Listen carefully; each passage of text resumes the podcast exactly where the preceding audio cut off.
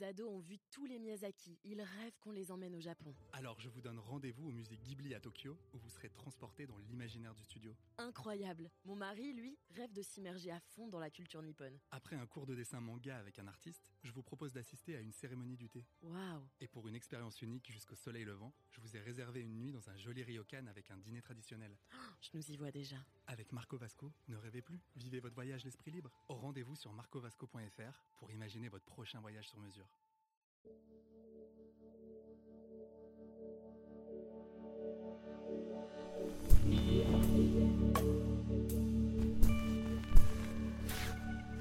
La femme parle tout le temps de son âge, mais ne le dit jamais.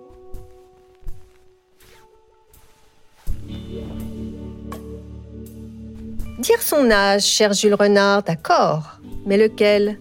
On en a tellement. Celui inscrit sur notre carte d'identité? Celui de nos artères Ce n'est pas toujours le même. Celui qu'on nous donne Celui qu'on avoue Ou encore celui qu'on ressent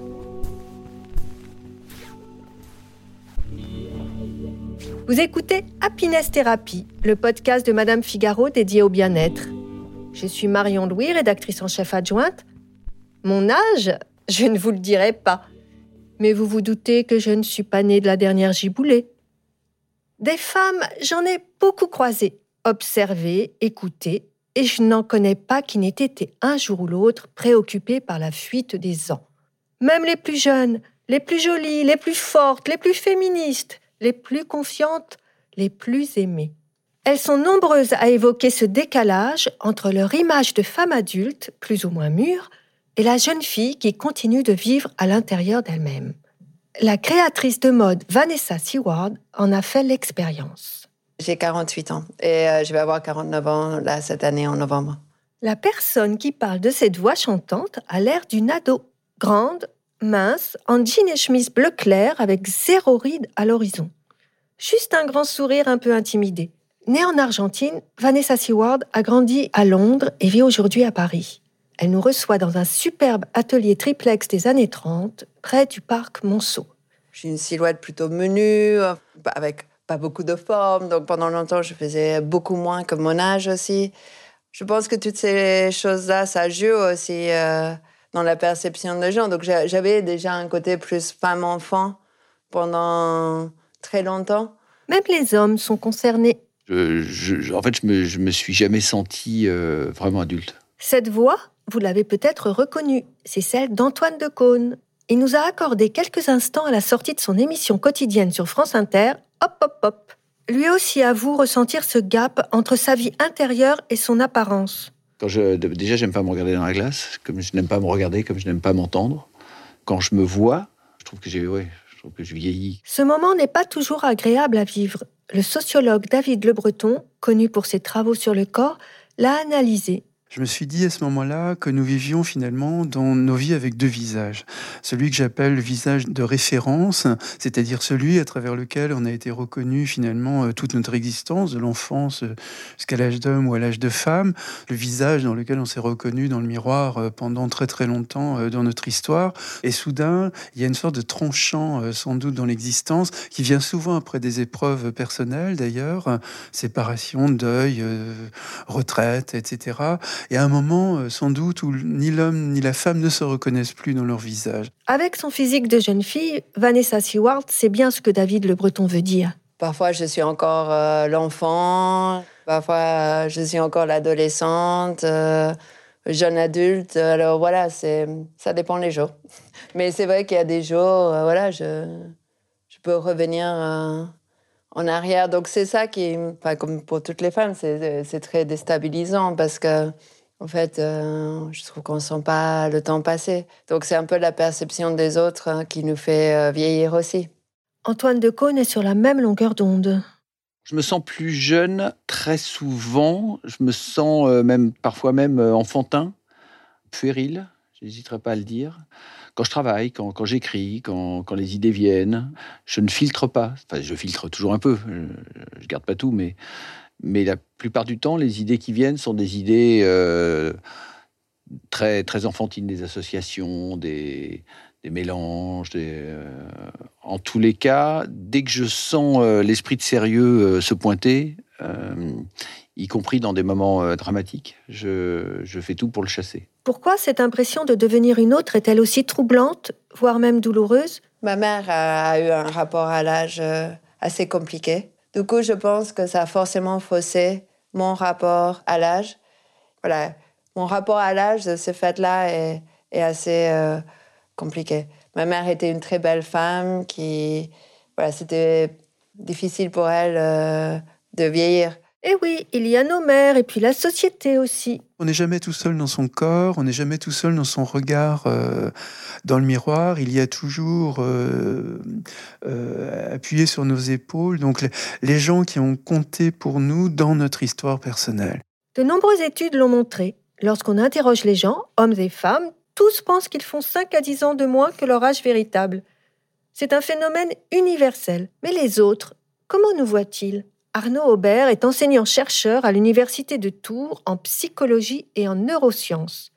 Il travaille essentiellement dans le domaine des émotions et sur la perception des visages. L'âge, c'est une évaluation qui est automatique par le cerveau.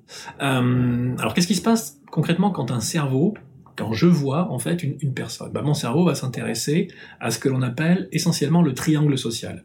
Donc évidemment, mon cerveau regarde très rapidement, en quelques millisecondes, l'ensemble du visage, mais il va davantage se concentrer sur un triangle qui est défini par les deux yeux et la bouche. Pourquoi est-ce qu'on appelle ce triangle social? Ben, Tout simplement parce que c'est dans cette partie interne du visage que l'on va avoir l'essentiel des expressions faciales qui vont véhiculer des émotions. Et ces rides qui font si peur, sont-elles si importantes?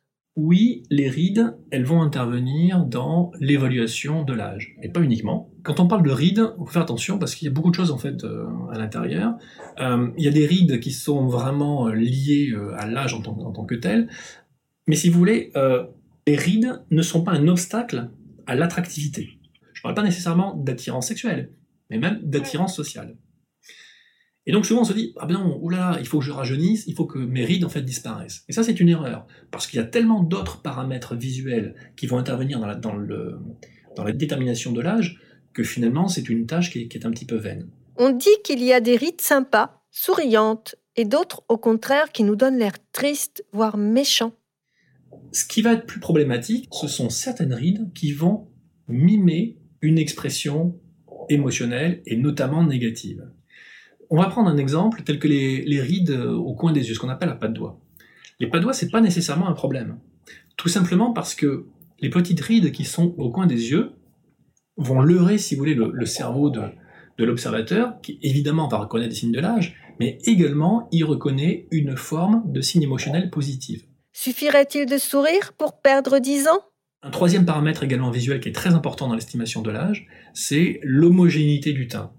Vous savez, quand on parle d'un teint de bébé, un teint de bébé, bah, c'est tout simplement une peau de, pêche qui est vraiment toute rose, vraiment toute, toute uniforme. Cette euh, hétérogénéité en fait du teint, c'est quelque chose qui va signer, euh, qui va signer l'âge. La bonne nouvelle, c'est que pour Antoine de Caunes, les signes de l'âge n'empêchent pas une femme d'être séduisante. Moi, ce qui compte pour moi, mais évidemment c'est très partial, c'est euh, ce qu'il y a dans les yeux. C'est l'intelligence, c'est l'humour, c'est la distance, c'est... Bien sûr, la perception de l'âge est avant tout un phénomène culturel qui a évolué au fil du temps. David Le Breton explique bien qu'on a l'âge de son époque. Aujourd'hui, les femmes de 40 ans ont l'air de gamines, et les quinquas de leur grande sœur. Aujourd'hui, avoir 60 ans, la plupart du temps, euh, c'est être encore en plein dynamisme, faire du sport, faire des, activités physiques et sportives, euh, continuer à avoir une vie amoureuse ou autre. Et il est probable que dans une vingtaine d'années, avoir 70 ans ou 80 ans, par exemple, sera encore considéré comme un âge euh, extrêmement jeune, entre guillemets. En un quart de siècle, non seulement on a gagné en espérance de vie, mais on paraît 10 ou 20 ans plus jeune que nos mères et grand-mères. Les médias, quant à eux, mettent en valeur des quinquagéniales et des sexygénaires toutes plus glamour les unes que les autres, au bras de fringants quadras. Suivez mon regard. Mais dans la vraie vie, est-ce que c'est si simple? Pas sûr. France Carpe vient de publier le journal hormonal de mon corps, Anatomie d'une femme épanouie. L'histoire romancée du corps d'une femme à tous les âges de la vie. Cette énergie de vouloir rester belle et désirable, pas jeune, mais désirable à 50 ans, je trouve que c'est un message assez euh, important pour les femmes. À partir du moment où ce n'est pas compulsif et obsessionnel, euh, voilà, où on est d'accord pour que le corps entre guillemets, mais foutre le camp un peu, parce que on peut dire que c'est comme ça. il faut bien l'avouer.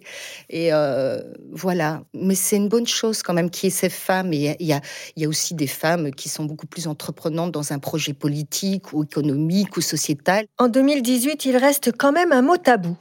Oui, c'est tabou. En fait, je pense que la ménopause, c'est vraiment une, c'est une, c'est un fantasme social. Voilà presque un gros mot. Quand une femme dit qu'elle est ménopausée, il y a un, souffle derrière. C'est ah, elle est ménopausée. Qu'est-ce que ça signifie? Souvent C'est elle a fini une période hein, qui est une période de procréation, euh, comme si sa créativité était uniquement le fait de pouvoir faire des enfants. Et donc, euh, elle est considérée comme quelqu'un qui ne procrée plus et donc qui est dans un phénomène de vieillissement, alors que c'est pas du tout vrai en fait. Moi, je pense pas du tout que la ménopause signe le tarissement de la sexualité, de l'amour. Bien au contraire, on connaît très très bien son corps, on connaît bien les hommes. Euh, et ça, c'est quand même une expérience euh, qui a beaucoup d'importance. On a défriché le terrain, disons, et euh, le corps est peut-être moins beau, a priori. Moi, je ne trouve pas non plus, mais enfin, quand même, un peu. mais la sexualité prend une toute autre tournure et elle est sans doute plus vécue, plus sensuelle. Il n'y a pas besoin de parader, en fait, parce que voilà, on sait qui on est. Avant de penser à séduire, on doit se sentir bien dans sa peau et dans son corps. Nous sommes allés voir le docteur Sylvie Poignonnec. Elle est chirurgien esthétique. Elle ne manie pas que le bistouri, mais joue de la seringue aussi. Une petite piqûre de botox par-ci, une injection d'acide hyaluronique par-là, voire un lifting. On veut des choses naturelles, qui soient relativement sophistiquées quand même, mais euh, on ne veut pas voir les stigmates de la chirurgie esthétique. Ça veut dire que sinon c'est raté. L'envie d'avoir l'air jeune ne date pas d'hier. En 1864, même George Sand avait déjà demandé au photographe Nadar de faire des retouches pour lui retirer quelques années. Aujourd'hui, de plus en plus de femmes de tous les milieux cherchent à gommer les cicatrices du temps. C'est vrai qu'au Brésil, aux États-Unis, elles aiment bien avoir un petit look euh, entre guillemets refait parce que c'est un signe de réussite euh, socio-professionnelle. En France, c'est l'inverse. La chirurgie esthétique n'est pas très bien vue, n'est pas euh, quelque chose dont on se vante. Donc on va, on va faire des choses qui se voient pas, euh, des choses qui vont être très cachées, très modérées et surtout très naturelles. Alors, une course à l'échalote vouée à l'échec ou une aide véritable pour rester jeune sans avoir l'air d'y toucher? Vanessa Seward s'est aussi posé la question malgré elle, et ça l'agace. Rides, pourquoi c'est moche Enfin, pourquoi on n'a pas le droit d'avoir des rides Je crois que la première fois, je devais avoir à peu près 40 ans quand je suis allée voir un dermato pour autre chose et il m'a conseillé de faire des injections alors que je lui avais rien demandé. je trouve qu'on vit dans une époque assez contradictoire parce que en même temps, il y a beaucoup plus de féminisme et en même temps, je trouve que Enfin, je suis triste pour, pour, nous, les femmes, parce que je trouve qu'on se fait beaucoup de mal pour rester jeune, pour ressembler à une image. C'est vrai. Mais il est plus facile d'accepter son âge et de résister aux sirènes de la médecine esthétique si l'on vit entouré de personnes bienveillantes et qu'un regard aimant se porte sur soi. J'ai la chance aussi d'avoir un mari qui, qui, enfin, lui, par exemple, il me dit toujours euh, si, si tu fais une injection, je te quitte. Enfin, je me, enfin, je pense pas qu'il me quitterait, mais enfin, en tout cas, ça le fait pas fantasmer du tout et et puis surtout, il, m'accepte euh, comme je suis. Enfin... Au fait, et nos amis les hommes, il paraît qu'ils vieillissent mieux que nous, que leurs tempes argentées et leurs rides ajoutent à leur pouvoir de séduction. Pourtant, eux aussi subissent de plus en plus les injonctions du jeunisme. Il y, en a, beaucoup. En général, les hommes, c'est plutôt des, gens qui ont des responsabilités, qui ont des gros postes en parallèle de ça, on a le phénomène des, réseaux sociaux. Il n'y a pas que les jeunes qui font des selfies. Il n'y a pas que les jeunes qui se prennent tout le temps en photo sur Facebook pour montrer ce qu'ils font. Et euh, quand vous vous montrez sur Facebook, bah, il faut que vous ayez un visage aussi appréciable. S'il y a bien un éternel teenager, un homme qui est une femme comme les autres, c'est bien Antoine de Caunes. Est-ce que lui accepte d'avouer son âge? Non, je refuse. Non, j'ai 38 ans. Non, j'ai euh, j'ai quel âge d'ailleurs? Je suis né le 1er décembre 1953, donc euh, je vais sur mes 65 ans. On soupçonne que son secret de jouvence s'appelle légèreté. Je pense que la légèreté, euh, puis la légèreté non feinte évidemment, je pense que ça préserve de beaucoup de choses. Oui. qui là encore n'empêche pas la mélancolie, une petite dose d'anxiété, enfin ce qu'il faut quoi. Elle préserve de beaucoup de choses, Antoine, mais n'exclut pas quelques petites tricheries avec soi-même. Qu'en pense Oscar Wilde? Une femme qui dit son âge est incapable de garder un secret. Un peu misogyne cette citation, non?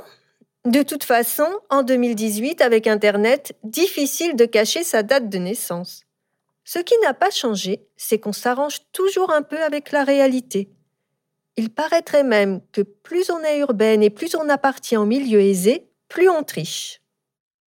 Oui, oui, oui, elle monte beaucoup et, vous rentrez dans un, dans un cercle vicieux. Parce qu'à un moment, vous savez plus quel âge vous avez donné. Une grande majorité de, de, femmes me racontent que lorsqu'elles avouent leur âge, euh, le regard de l'homme change. Imperceptiblement, mais le regard change. Même vous, docteur Poinonnec moi, souvent, on me demande mon âge. Alors, je dis, bon, j'ai un peu plus de 50 ans. Voilà, je m'arrête là. Et voilà, parce que c'est pas peine de donner une année fixe. Vous dites, voilà, j'ai dépassé 50 ans, ça suffit. Même vous, Vanessa Seward? Jusqu'à aujourd'hui, j'ai pas encore menti euh, sur mon âge. C'est vrai que je viens d'Argentine. Les femmes font ça pas mal en, Argentine. Disons que j'en connais euh, qui trichent pas mal sur, sur leur âge. Mais non, je, je, je me tiens pour... Voilà. Même vous, France Carp euh, non, je ne mens pas, mais je ne le dis pas. C'est exactement comme quand quelqu'un va me demander euh, Oh, t'as une jolie robe, combien elle coûte? Mais c'est d'une grossièreté invraisemblable. Elle est jolie, la robe, c'est bon comme ça. Laissons du mystère, en fait. Ça fait fantasmer les uns et les autres. Et euh, moi, ça me fait rêver qu'on ne sache pas quel âge j'ai. Et donc, voilà, donner son âge, c'est comme si on, on finissait un livre. Hein. Non, le livre doit continuer sans savoir combien de pages il y a on continue. Alors, si je résume, faire jeune, ce n'est pas seulement un chiffre fatidique, ce n'est pas seulement un visage sans taches, sans rides et sans défauts, mais aussi et surtout un état d'esprit, une allure, une façon de se mouvoir, une forme de légèreté. Et ça, quels que soient ces petits arrangements avec le temps.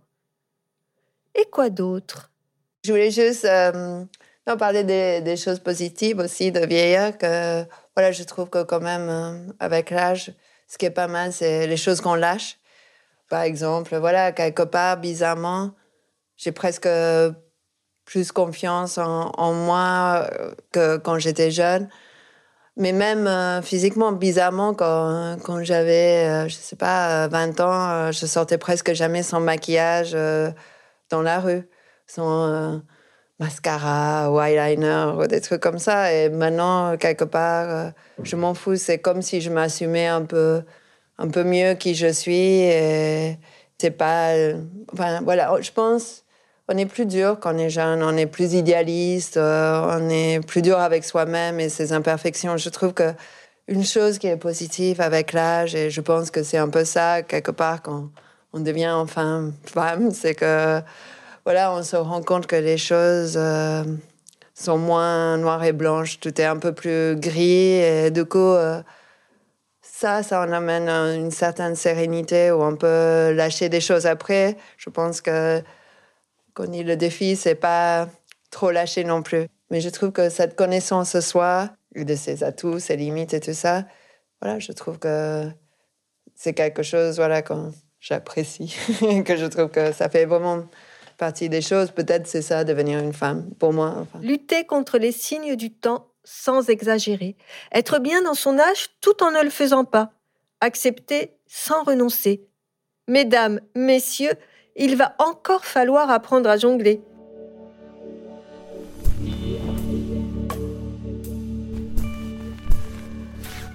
Mais n'oubliez pas, vieillir est aussi une chance qui n'est pas donnée à tout le monde. Merci d'avoir passé ce petit moment avec nous.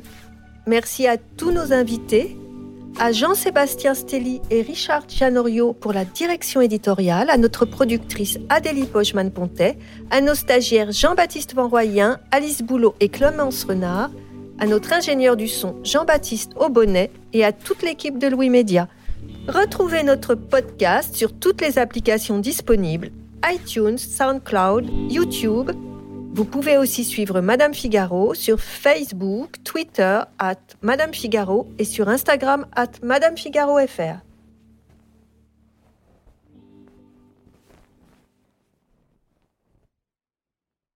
Nos ados ont vu tous les Miyazaki. Ils rêvent qu'on les emmène au Japon. Alors je vous donne rendez-vous au musée Ghibli à Tokyo où vous serez transporté dans l'imaginaire du studio. Incroyable. Mon mari, lui, rêve de s'immerger à fond dans la culture nippone. Après un cours de dessin manga avec un artiste, je vous propose d'assister à une cérémonie du thé. Waouh. Et pour une expérience unique jusqu'au soleil levant, je vous ai réservé une nuit dans un joli ryokan avec un dîner traditionnel. Je nous y vois déjà. Avec Marco Vasco, ne rêvez plus, vivez votre voyage l'esprit libre. Au rendez-vous sur marcovasco.fr pour imaginer votre prochain voyage sur mesure.